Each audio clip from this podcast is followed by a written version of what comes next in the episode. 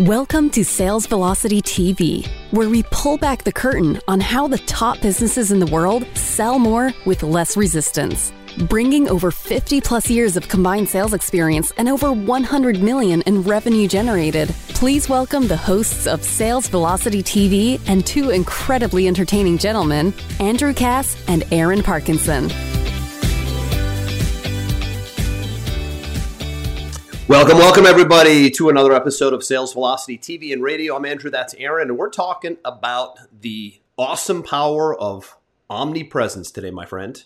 Um, this is a term, by the way, that I want to say I heard it like 15 years ago, right? This omnipresent marketing term. And it's like sort of blew my mind when I first heard it. And a lot of people are like, what, what are these guys talking about? Omnipresent marketing. So we're going to get into it today in detail and talk about why it's, in my opinion, mandatory today to be an omnipresent marketer, and it doesn't matter what industry you're in.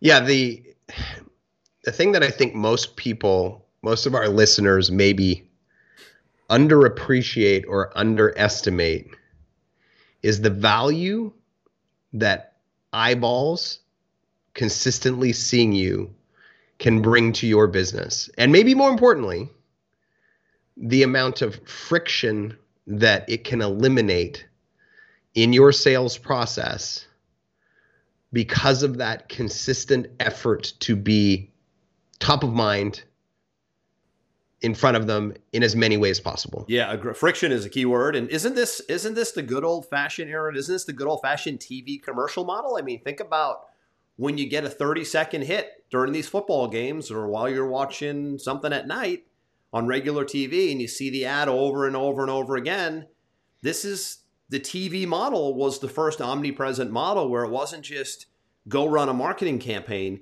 it was continue to run a marketing campaign, continue to use new versions of it, which is key, right? You see the really good companies on TV using versions of it, but to market the same product. Yeah, and, and I guess the the the old way of doing it, which is still done by many companies at scale, but it's it's a way that we would all resonate with is when I was growing up, if you saw something on TV, you often also heard it on the radio. Yes. And then you maybe even saw it in a newspaper article. Pre-internet, that's, right? That's when you knew that they were putting some serious money behind it, and there was there was a, a serious benefit on the back end to the campaign that they're running. And you can still do that. You can still do TV, radio, print, absolutely. It's just that the world has opened up and become so much more accessible to any business to do it at scale with the advent of the, the digital platforms.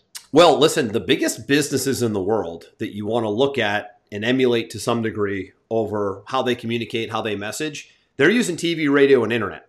And I still have that conversation today, Aaron, all the time is when you have things positioned the right way, you can leverage the internet the easiest, the quickest, the fastest, most likely, in some cases, the cheapest, but not always, by the way, right? Not always, but in many cases. But and then radio and TV is still a huge play today because an older demographic trusts that media even more. So we're going to talk about today how do you get in multiple different media sources so that you gain as much visibility as possible, which is a big thing. But really, what does that lead to? It leads to trust and credibility in in selling, in moving people to decisions. They want to work with people that they just they see everywhere. Subconsciously, we trust the business that we see the most in so many different places. In, yeah, in, it, it, you made a really good point there, and I want to make sure that we stop on that for a second. We have been conditioned, I talk about this a lot of times, to believe people that we perpetually see over and over and over again, especially on a screen. Yes. Yeah, because a screen somehow relays credibility because it was hard to get on a screen when TV was invented. And it was expensive. on the news or on a morning show. And don't you remember, like, we're going, such and such was on the news, right? Like, it was a big deal. And, and because it, the, and it wasn't easy back in the day. No, it wasn't easy. And the, and the credibility was leveraged off that. And, and when you're trying to make sales, credibility is everything. Yep. Yep. So we have been conditioned as a species to believe that someone is credible if we see them often on a screen. And then if you can reinforce it with other elements like print, you know, like radio, ads. It just it just amplifies the entire process. So if you, you, there's examples that we can look. I mean, I mean, think about, and I don't want to open this door for you because you'll go down a crazy rabbit hole. But you look at at politicians, right? They're just trying to get on the screen as often as possible. One of my favorite stories that I read was that Trump started his day, and I think he still does, and it's done it every every day for something like 25 years. The first thing he does is he has one of his staff bring him a stack of all the places that he's been mentioned the day before. Now, part of that could just be that he's, you know, an egomaniac, right? Um, but but from an from a marketing standpoint, the more he's mentioned in different areas, different media outlets, the more he knows he's top of mind, and so he feels like he's winning the attention game, right? He understands that part of the game. So the question you have to ask yourself as a business owner is where am I being seen and how often? And if you can't answer that question, where am I being seen and how often? You are doing yourself a massive disservice trying to promote your product. You're also in big trouble if you can't answer that. If you can't mm-hmm. say, I'm here, I'm here, I'm here, I'm here, then you're not anywhere. And it's going to be a battle to have enough deal flow a battle. Absolutely, you're you're almost solely reliant on word of mouth, and word, word of mouth, mouth referrals. Is, no, yeah, it's no a good thing. Word of mouth. If if you're getting lots of word of mouth, it means that you're providing a great service or a great product. So if you're getting lots of word of mouth, awesome. You've you've tackled the hardest element of the equation, which is produce a great product or service. However, you take that great product or service and you amplify it with an omnipresent strategy. It's the difference between maybe being a million or a $10 million a year business and being a $100 million a year business. It's also the difference between being a lowly $100,000 a year, I feel like I have an expensive job business, to having a business that cracks seven figures. Yeah. Where it's a whole that's a 10x ball game right there, right? So yeah. there's there's many business owners that are out there sort of stuck around making a hundred grand a year gross, a couple hundred grand a year gross, but they'd love to be over a million, five million, ten million gross and a huge reason that they're not is because they aren't they aren't anywhere. They're not they're not seen anywhere. Like you couldn't find them if you tried. Right? Nobody knows so, who you are. So we're gonna dig into that today, everybody, on what are some of the I like to call them oil wells, right? What are some of the oil wells you can plant that gush eyeballs and cash ultimately for your business? I think I have three listed here, three places you need to be. We'll probably dovetail into others, Aaron. But the first one is what you're looking at right now on your screen and that is you've got to be seen today. Aaron, you said it. You, you sort of gave a hint a second ago. You need to be seen on the screen before anything else. Now, what does that mean? TV, YouTube. This is a video show at first. You might be watching this this video version of the show, which we do live in our Facebook channel. Um, Facebook Live is another video platform, right? A Facebook Live that we we do it. We don't have to. We get the least amount of viewers live at 11 a.m. It's the worst time ever, Aaron, but it's the best time for us, right? We get the least amount of viewers on a Facebook Live because it's not the point. The point is the team has got a 45 to 60 minute, sometimes more video that goes to YouTube and it gets caught up into little trailers that can be syndicated across every single social media platform in the world every single day of the week. Literally every day of the week. Somebody says to me or you, and it's usually more than one person, I watch your show all the time, or I listen to it on the go, and that's the reason I bought fill in the blank. And that's the key is if people are consuming our content, what people I think people get a little bit confused about that term. Oh, people are consuming your content. What that really means is people are getting to know us better. They're getting to know our strengths, our skill sets, our ability to serve, and they're bonding with us over time. Yep. And the tighter that bond gets, the less friction there is when it comes to actually making a buying decision, assuming we have something that can be offered to them or solve their problem. And I like how you started off with the example of this show, right? Because this show is syndicated across Spotify, Stitcher, Apple, a million different podcast platforms. That's actually where the majority of our audience consumes this content. The, the, the listener podcast. It's the listener podcast. but we chose to do a visual version of it as well, a video version. And we said, okay, well, how, how is that going to how, how is that going to be best amplified? Well, let's do it as a Facebook Live because those people who love Facebook will go and watch it over there. Let's and. And by the way, Aaron, just to stop you, it sits in the feed. It isn't live and then done. Like it's not like a TV show that's off the air. The Facebook Live thing is pretty cool because when you do it live, the the show records and timestamps and stays in the feed of the page. Right. So the amount of people who actually watch us live, even though it's streaming live, is minimal. And I think that's one of those things that really um, turns people off when they start to do. They go, "Oh, nobody's really watching. This is a waste that's, of my time." They get stuck on the surface. They get stuck on the surface. But then when you actually think, okay, those who watch us live, great. We're super happy you showed up live. It's also time stamped and it lives there in perpetuity. Mm-hmm. So people can come back and find it and watch it later. Then we take the recording and we syndicate it to YouTube. Well, who's seeing it in YouTube? Well, the people who surf around in YouTube and it's like a keyword search engine. They punch in sales, best sales techniques, best sales strategies, best sales team, whatever. And all of a sudden they see one of our videos and they watch it inside of YouTube, right? Then it gets syndicated to the podcast platforms. So all the people that are on podcasts want to listen to it. Then we might take some paid advertising and, and put it behind the trailers and so on and so forth and force it into people. It's it, the fact is is that we have we have committed to doing one thing and that one thing is we make content one time per week. And that one piece of content gets syndicated to about 12 different places and lives there in perpetuity so that people can see it for the next five, ten years off the one thing that we devoted an hour to every single day. And we're going to talk a little bit more in a few minutes about how you can amplify that even further. Mm-hmm. But but I think a lot of people when they when they consider going down this rabbit hole, they think, oh, you know, it's so much work, and I'm only, you know, I'm only gonna, it's only one group of people is gonna see it. Is it really worth my time? Andrew, it's in my email signature. The link to all of our recordings from our show. I cannot tell you how many prospects emailing me back and forth go down the rabbit hole of watching all of our shows, and they go, man, you're you're a pretty big deal, and I laugh it happened again last week. Huh, man, I did a search on you. I went and watched a bunch of your shows. You're a pretty big deal. I'm not a big deal.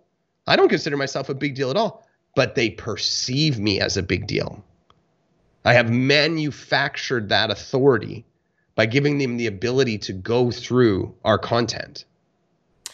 I had a guy, um, I was on a consulting call last week with a local client of mine for a long time, and he brought his, he brought someone into the call that I don't know that I've never met. Mm-hmm and um, he was like the sales manager for the company or something. He goes, "Before we start, I have to tell you, I'm a little starstruck to be on this call because I've watched like 30 episodes of Sales Velocity TV on YouTube."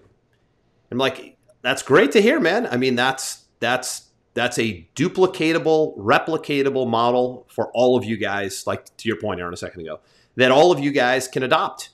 And it's never been easier. I, you know, I didn't think we were going to stay on the show and the podcast as long as we are already but it just it's a it's a it's a it's a spider web effect. Absolutely. It's the one action that can become 12 pieces of the web that are all over the place. And I think the big takeaway here is don't do it just to do it. It should drive eyeballs to an offer. And that's really where we, we, we never forget that. And I think I think if you forget the economics of what you're doing, then you're doing it just for show and you're doing it for ego. And that's a big mistake. So I think when you said a second ago, oh, you know, it's too much time. I can't really tell if it's paying off. Well, it has to lead to somewhere. You don't do podcasts just to do podcasts. I know some people do because, like, look at Joe Rogan. I listen to a lot of Joe Rogan podcasts. Joe Rogan, like, this is his business. Yep. The commercials alone that he has uh, on his podcast. It's more now than ever, by the way. I'm noticing this with a lot of big players now is they're turning into TV shows. Absolutely. And some, some of them, Aaron, I'm like, it's kind of too much with the commercials lately. Like yeah, one or two is cool, but now I counted six in two hours. But I'll give you an example with Joe Rogan, and, and I've been watching Joe a lot longer than you have. You've really gotten into him over the last year or so. Yeah, since the COVID debacle. Yeah, because Joe. because you were a big fan of the guests that he was bringing yeah, on. Yep. If you go back and look at his episodes, maybe five years ago, Joe took a stake in a company called Onnit. Do you know this company, Andrew? The supplement company? Onnit. On oh, it. Supplement, supplement company? Onnit? It's a supplement company based out of Austin, Texas. It's spelled O N N I T. Onnit. Onnit. Okay. And they were really big on clean everything, clean proteins, clean supplements, um, brain supplements. You know, they've got I've got a bunch of them in my in my cupboards that I use. And before Joe started running uh, commercials yep. on his on his show, he showed up every day to his show with his uh, Onnit his Onnit T-shirt. Okay. And then he would wear that Onnit T-shirt on the stage when he interviewed or when he introduced the fighters for the UFC. on it. The amount of eyeballs that Onnit got to grow that company from Joe Rogan. It's like an Oprah show, effect, right? Unbelievable. Now it's called the Rogan effect. It's not even the Oprah effect anymore. It's now exactly. the Rogan effect. Yeah, absolutely. But that's that's a great example of being able to leverage the eyeballs to, to now for him it was more like a branding subtle. play. It was a little more subtle. But it's a branding play, right? He's he's showing it subliminally, it's branding. This happens a lot. most of the big companies are branding plays. Like when you see an Apple commercial, they're not driving you to a free offer to download an app. It's just Apple. They don't even yeah. have to put up the domain anymore. It's just one of those cool like camera camera commercials, and it's just it's Apple branding. But for you, the medium to small size business owner, you're and if you go this route of syndicating content, you've got to drive them somewhere. If you notice this show in the intro, actually the, the outro of the show, and all of the branding, if you if you look at the show as it's posted throughout social media, whether it's a trailer, an advertisement for the show, it, it, it always will say it's powered by PipelinePRO, which is our software company, sales and marketing software CRM platform. That's where we ultimately drive people to because the show has a goal. We want to create awareness in the marketplace for people who want to be better at sales and have better sales tools. So, what better next step would it be to introduce them to a sales software tool? So, there's a goal of the show. Of course, we like doing it, and I love putting content out there, and I love hearing nice things, but that wouldn't have been enough. That would drain me. That would be where I would lose enthusiasm because I'm not seeing the payoff. And at some point, Aaron, you and I both know that all things are great at first, but if there isn't a payoff eventually, that thing is going to fizzle out. Whether it's workout, nutrition, business, it has to pay it has to have a visible payoff at some point or enthusiasm dies. Well, and I like the fact that you kind of pointed that out a little bit because I have a lot of clients that build YouTube channels. Like we have our own YouTube channel for. Sales Velocity. And I've got a lot of uh, authority marketers, subject matter experts that I work with that are building YouTube channels, which has obviously been very popular for over a decade now. The reason that the majority of people don't make a lot of money from YouTube is because they they give up so early. They're making that initial content and oh, it's everything's fun at first. It's fun, and then they but they don't. They feel like they don't see the results. So they see the one subscriber, five subscribers, ten subscribers, and they go, "Oh God, this is going to be forever. No real sales coming in, no money. No real sales. Yeah. Then, but here's the thing: I've seen this happen with so many people that I've worked with. The moment they cross over the hundred thousand subscriber mark, it's it's the tipping point. They literally go from this boom. And some of these guys, I mean, I've got clients that have a million subscribers that are making two to three million dollars a year. Actually, let me take a step backwards. I have a client that's making that has 500,000 subscribers, and she makes five million dollars a year just from that one channel organically. Five million dollars a year. What's being sold? She has a, a course okay. that she sells. So there's right? there's there's an end game there's an end game. So she puts out the content and it drives to she has a course and a coaching program. So it drives to that. So, so let me stop you for a minute then, Aaron. So sure. what not doing is shooting video because it sounds like a good idea this week. Nope. She's not shooting video because she was told it's the thing to do. She's not nope. shooting video because it's it's hip and cool and you're supposed to do it. She has a very clear path from viewership to customer. Correct. That's the key. And and as a result, she makes a ton of money. But to the point that we're making today, she came to us a year ago and said, I really think I could be making more money. And I said, Well, of course you could be making more money.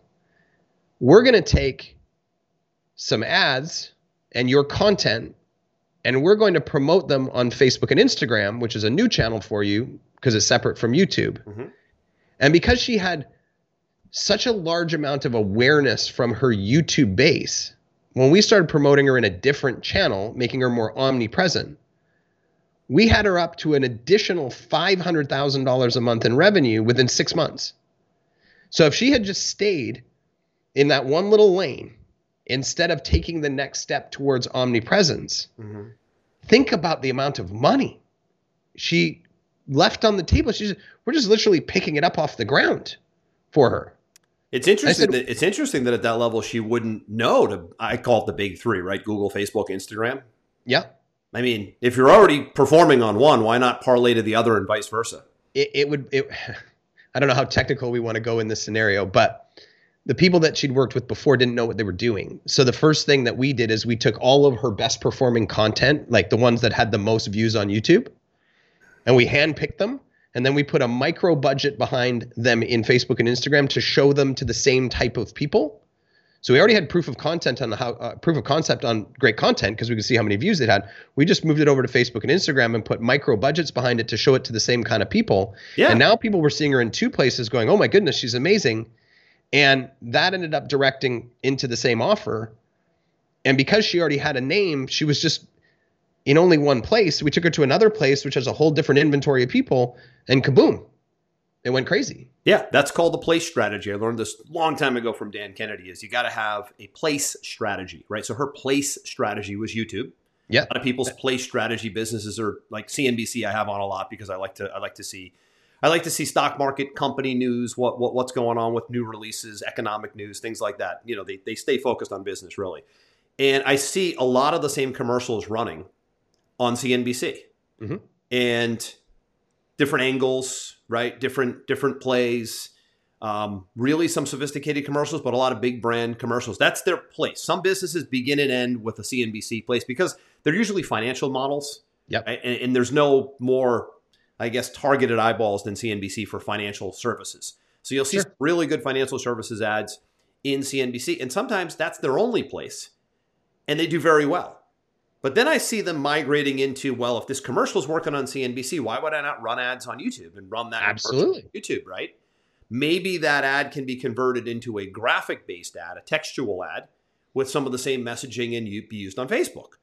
Right? You absolutely, because I can. You start to see that that cross pollination from really savvy companies, and that means yeah, they have a can, multiple place strategy now. What most people just don't understand is how easy, once you understand it, it is to syndicate it to different places. So one of the targeting um, opportunities in YouTube, for example, Andrew, is you can select website URLs. So you can say, I only want to show this ad to people who visit this particular website URL. Hmm. So if I'm stepping into any of these companies you just talked about that marketed on CNBC and they're saying, hey, we would like to expand beyond CNBC. We, we want to get to the internet, right? Give me your commercial and I'm going to put it in front of all the people that visit CNBC's website. And they're going to go like magic, right? Now, the interesting thing about that it. is, is yes, you have to do it. Yes, you want to test. Yes, you want to have a portfolio approach. It's always interesting to me to see, though, which which avenue performs better because everybody automatically thinks the internet performs better than old school media like TV and radio, and it, and it doesn't all the time. It no, really depends on the business model, right? It, it might for like an info marketer, but then it might not for like a financial services company. Or it might for an e-commerce, but not a right. small service business or whatever. But the thing is, you don't know until you go, right? Correct. The other thing, the other question I get a lot that I hate, I really hate this question. I get it a lot throughout the week. I, I'm like you, Aaron, we're probably on somewhere in the neighborhood of 15 to 25 private consulting calls in any given week. Call it, you know, on average, right? Could be more, could be less. And when you, I continue to get that question, what, what kind of guarantee can I get, or how will I know Facebook will work, or that TV will work, or that radio will work? And I always say the same thing: you don't know until you go, until you test it, until you put some money behind it, you really don't know until you go. It's like guessing where the price of Microsoft stock will be in 30 days. I have no idea what the variables are with the, the economy, their earnings, their staff. It, I have no idea. I won't know until I go. Right. And oftentimes we don't want to hear that. We want like the silver bullet answer. What is my $100 going to do? What is my $10,000 going to do? I need to know before I go. It's unrealistic. So you have to be willing to invest not only time but money into these media sources, or you just won't know. And the longer you don't know, the longer, to sound cliche, you won't be able to go to the next level, right? You'll be stuck wondering. Yeah, and and my dad said to me when I was growing up, if you're somebody who really values guarantees, don't go into business Good advice. because there aren't any. Grow up. Aren't any. It's There a aren't any. competition. It's a battle to the death. And it's a lot of testing, and it's a lot It's of a testing with money and time, right? To see to see what works, and and, and and being okay emotionally with things not working, some things working really well, making mistakes, things failing, moving on. That's all well, and that's part of that's. this. I almost need to stop right there because I teach a, a media buying boot camp for a, a big community, and on the very first day, I tell them, your goal is not to build campaigns that are successful. Your goal is to fail as fast as possible and fail forward. Because if Because you you'll into with- if you if you come into this with any other mindset, you're going to get chewed up and spit out, and you're going to go home and cry to your mama. So, you, so Right? it's, a good, it's a good point you're making. You do have to frame the mindset to be prepared for what you're saying here. There is a conditioning, right? Yeah, everybody. Again, like everything, people will come in and they'll and they'll place it somewhere, or they'll do a show, or they'll run an ad, and it doesn't work the first time, and they go, "Oh, this thing doesn't work. Doesn't work." Do, do you know how often we we create an ad and we put it on a channel and it works the first time? Not often. If if we put it on, it works the first time. We don't call it a success. We call it a freaking miracle. well said. So you got to be prepared that if it was that easy, there would be no barrier to entry, and there, it wouldn't be worth anything. You know, we'll we'll probably test twenty to thirty different things before we crack through on our first one, and then we'll iterate from there. If you don't have that mentality going in, you're in big trouble. Yeah, you're in big trouble. Exactly. So we, we spend a lot of time on having a show and having a piece of content, Mhm. whether it be audio, video. Video al- always preferred because it gives you another layer of media. Audio you can do. I know this is very intimidating at times when you need to be on a camera and talking, and it, it, it it's just something that it's tough to just show up and get that right. That takes a lot of time and practice and even some training. We've been through a lot of speaker and video training, so we do have an edge when it comes to that, which is why we did it. But you don't have to do that. The podcast works very well. The audio can be cut into little clips that go online as well, but the audio gets your voice out there. So at the very least, if you don't have an audio-based podcast style show, I think you're missing a huge mark. But let's go to the next level. Having that is key because it gives you that spider web effect and you're able to have content everywhere. But you also have to be running paid ads. And this is another one that oftentimes business owners don't like to hear. They don't want to run ads because, again, what we said a second ago, I don't know how it will do. Well, you have to do it until so you know how it will do. So then you have to be in the mindset of, okay, my voice is out there, I have a show, but am I now putting money into Google ads, Facebook ads, TV commercials, radio ads? Again, it doesn't matter. It should be multimedia. It should be simultaneous testing, not sequential one by one by one. That takes time and it, and it, and it causes big delays. But then you have to be ready to buy media. The beautiful thing about buying media today is you can test and fail fast, Yes. especially with, with the internet. TV and radio a little longer, direct mail a lot longer, right? But internet, I can have an ad up on Facebook. What's today? Friday? By Yep. tomorrow, maybe it's approved by Monday, let's say, for compliance. And then that thing's running at whatever budget I set and cap. Let's call it, let's say we go a You can do it. You can do it at you can do it at five dollars a day. Right, but let's just say we say, okay, we want to run ads. We want to we want to put a thousand dollars behind ads for seventy two hours and really know what is the metrics on this one offer. Right, they're going to a landing page. Let's say they're downloading a free report or signing up for a webinar. Right, what is the offer? I'd like to know in seventy two hours, not seventy two days, how that's going to do. Because then I then I can tell, okay, where is the conversion? Is the ad doing well, but they're getting to the page and leaving? Or are they just not even getting to the page because the ad sucks? That's the Yeah, stuff. and- And, and- and, and I'll give Aaron, you in 72 hours to have that information is is that's some some pretty high level data to be able to Yeah, pivot and, and- make some changes on. I'll give you another example that reinforces your point. When I had my e-commerce store, we were doing about sixty thousand dollars a day in revenue, and At the peak, at the peak. And when we would want to launch a new product, we would take images and copy and audience testing, and we would test about 30 different products over the course of 24 hours. And I would spend $100 on each product times 20 mm-hmm. and put them in front of real eyeballs of real people. And if I got lucky, one out of the 30 would hit, but it was more realistic that it was one out of 60. one out of 60 ad sets. One out of 60 products Okay, that products. I was testing in the marketplace. Mhm. Because you just know when a product resonates with people, they just start buying it and you just see it go bananas. Yeah, Yeah. And the other 59 were like crap, average, up and down. You just you just know. You just know when it hits, you just know because it goes bananas.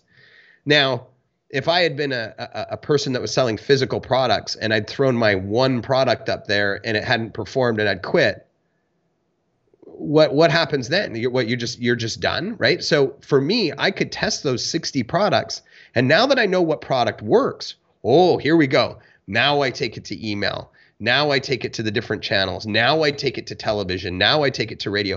Do you know the brand Manscaped, Andrew? Yeah. You seen the brand Manscaped? Yeah, you a I fan bought, of I Manscaped? bought product from them before. Yeah. I was running the exact same product from Manscaped under a different name seven years ago, and it hit right out of the gates. And I made $2 million on it. And then I got distracted with something else. Manscaped copied me. Fact. Because I already had proof of that six years ago. How'd you get off it? Why'd you get off it? Uh, because the the sales that were happening The margins and- were, and- were, were tight. they they they went up like a rocket and then they started to plateau a little bit and then they started to come down and manscaped did what they should what i should have done they built a whole brand They did. around that particular product now everywhere. I even see it on TV. right they're running it on television Yep. they're doing this they're doing that i went and grabbed the low hanging fruit because i wasn't in the business at that time of building brands. I was in the business of selling product much like a like a home shoppers network. Yeah. and and so they took that they clearly saw that there was a, a demand for it because i was crushing ads through facebook and instagram and youtube on this thing and they took it and they developed a skin cream line and they developed and then they took the the marketing omnipresent they put it on television they put it on radio they put it on digital they put it and they did something smarter than i did they they but they also were Well, they built a company. Like you, so, there's a difference, Yeah. right? To what you said, you were running product offers. They were building a company and a brand. yeah and they I don't think you been- probably had the appetite to do that at the time. no they, i mean to go out and do what they did i would have had to have raised 10 million dollars and i didn't feel like doing it Yeah. at the time And and, and, and listen So- to that point, Aaron. I think there's an important distinction there, right? Is are you are you hawking a product? Are you selling something just to sell it, or are you building a brand and a company around it? Yeah, and for me at the time in that model, I just wanted to hawk a product. I didn't want to build a brand. Uh, it was a cash flow business for me. It wasn't a, a build and exit and have a great valuation. Yeah, yeah. Most of the people that are on that are listeners or watchers, they have their own business. They're building a company in most cases. and they're building a company. And you almost have to look at every piece of media that you syndicate your content into is just a seed that could sprout later.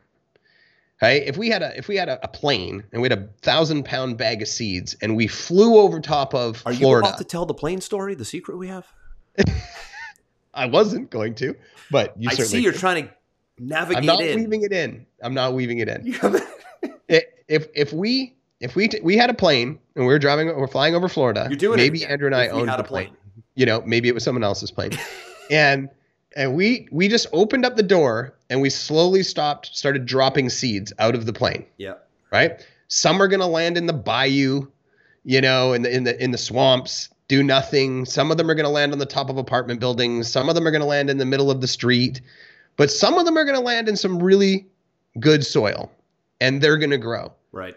Now, just because we don't know how to, you know, specifically target that one piece of soil, does that mean that we shouldn't do the process? No, of course not. Because when when it does hit, it returns money back to you in perpetuity. It's but it's not going to hit everywhere. So what you do to make sure that that you get the right spot is you just put it put it everywhere, and allow it to take seed wherever it needs to take seed. Right. Right. Portfolio approach. And the last piece, Yes. the last piece behind that is are you building an email or a physical mail list along the way now? So this is really the third pillar, if you will, right? We talked about the, the, the power of having a show. So you have a content bucket that you can always draw from. The power of running paid ads because of all the reasons we just mentioned, right? They, they give you multiplication uh, effects.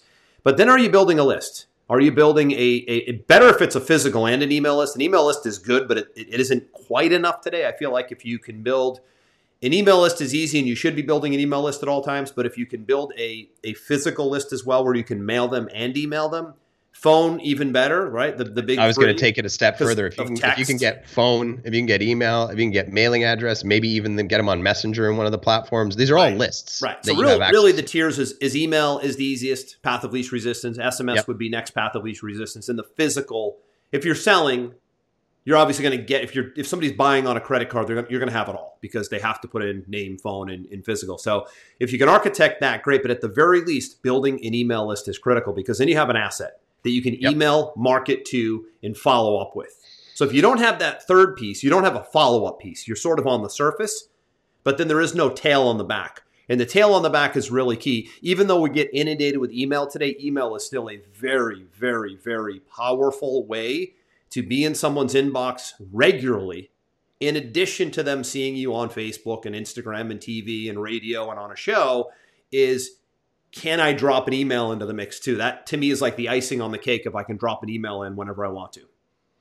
Yeah, it, it, people would be shocked if they saw what I see on a daily basis of how much revenue email drives. Still, now Still. not as huge, not as you're not as in a vacuum as you used to be, right? You're still competing with the 100 to the 200 we get every day. Tougher to stay at the top of the e- email inbox. Even harder to get through spam filters today, even if you're clean as a whistle and you have good copy and you're not like saying the word free 82 times in the email so that it gets picked up by spam filters. People don't understand that. It's harder today to get email through than it ever has been. And it's harder to stay relevant today because of the fact that we get so many. You need to be thinking about these things, but don't let it don't let it dissuade you from not doing email follow-up because of the fact that there's a lot of noise today. Don't let the fact that there's a lot of podcasts and shows out there dissuade you from not doing it. Don't let the fact that you see a lot of ads on Facebook is this a word? Dissuade. It is today. Dissuade you. What's the word I'm looking it for? It is. Okay. Well, there's Dis- persuade. There's persuade. Well, persuade is dissuade. They're, right. they're, they're the same thing. They're the opposite. Yeah. So so persuade you against not doing it because the noise is here to stay. The competition is here to stay. You've got to figure out a way to be in it, the competition, and you got to figure out a way to obviously show up a little differently. We've done many shows on the showing up differently, having a different sort of message and angle. That's the way you'll be able to play these three big buckets: the show, the media, buying of ads, in email. That's the way you'll be able to show up and, and, and be relevant and, and, be taken seriously and not just get lost in the shuffle.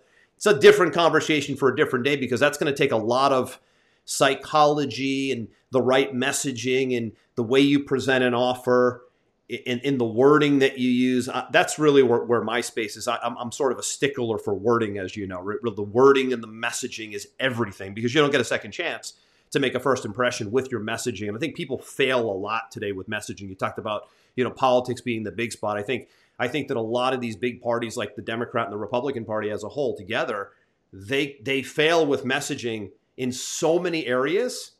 And I look at it and I'm like, man, if only they said it this way or only they did it this way, they'd have so much more people uniting behind them. They'd have less friction. Same in business, the messaging of how you put all this out there, your show, your offer, your ads, your video. Just the way you word things makes a huge difference. Words matter a lot. We actually did a, a show about this. Maybe we'll do another show about it next week. Maybe that maybe it should be around messaging. Mm-hmm.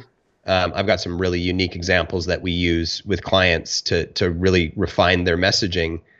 But I want to leave the, this show today with really this important point that seems to escape a lot of people. When you create an omnipresent uh, effect in your marketing, especially if there's a way for you to uh, collect the information, i.e., email or mailing address or if you look at something like a YouTube or you look at something like an Instagram, every time somebody watches one of your videos, it's stored in their system mm-hmm. as a list for you to be able to attack later on. Anytime that you create this marketing engine and you've got these little buckets SMS, physical address, email, video viewers, whatever you can market to those people again in many cases for no money. So, all the work that you're doing to acquire the audience sets you up to be able to market to those audiences again without having to spend the same time or money that you did in the beginning. So talking about the retargeting aspect, right? Well, it could be retargeting, it could be emailing your list, it could be texting your list, it could be sending something to their their their property. Any of these elements, it costs so much to to acquire information mm-hmm. from people. But once you got it, there's no marketing cost really to get in front of them again and again and again. So they become exponentially more profitable because there's no additional marketing expense to create that list. So with the right with the right back end, you're driving your front end cost down. Is way down. You're driving we, it down, which doesn't we get a, thought about a lot. It, it doesn't. And we had a really good friend of ours who got sick from mold poisoning um, in a house he was living in for two years. And he really couldn't function for two years to run his business the way that he had before that. But he had his email list. And just from the right messaging and the right offerings to that email list over the course of two years, he still made a million dollars a year just from that email list, which he said is the only reason that he's still alive today. Because he could still make money without being functional enough to operate his business. Right. So, what's the value of collecting that information from your clients? It's the back end staple. Yeah. Right. It's the back end staple. So, big three here. I would rate yourself, right? Where am I at in this game right now? Do I have content that goes out regularly on a weekly basis? Really, it's got to be regular. Consistency is key. Am I running ads? Am I seen on the platforms? And to get seen today, it isn't just about posting in the feed and boosting posts. That's like a hobby. You need to run ads. You need to put money behind ads and run ads. And then, am I building a back end list that I can continue to communicate with? Where do you stand on all three? That would be the big question: is how do I stack up? And if I'm missing one of these three pillars, how do I fill that gap? If I'm not in any of these three, that's like 911 to me. right? You're you're you're like way behind and you need to get aggressive with your time and money. It's going to take both to get caught up. That that would be how I would leave it.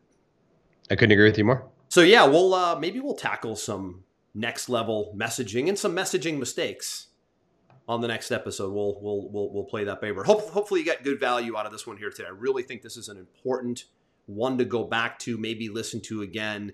Is how to be omnipresent because you don't have time to be in one little form of media, then another, then another. It needs to be sort of shock and awe. You need to be like, I see this guy, I see this gal everywhere. That's the effect you're going to need to have to be relevant today. So we'll see you guys on the next one. I'm Andrew. That's Aaron. Hopefully you enjoyed this one. We'll see you on episode 105 next week. Same time, same place. See you soon. We hope you enjoyed this episode. Sales Velocity TV is powered by PipelinePRO, the ultimate all in one sales pipeline management and marketing automation platform that makes all others obsolete. And we can prove it. Take a tour at gopipelinepro.com. See you on the next episode.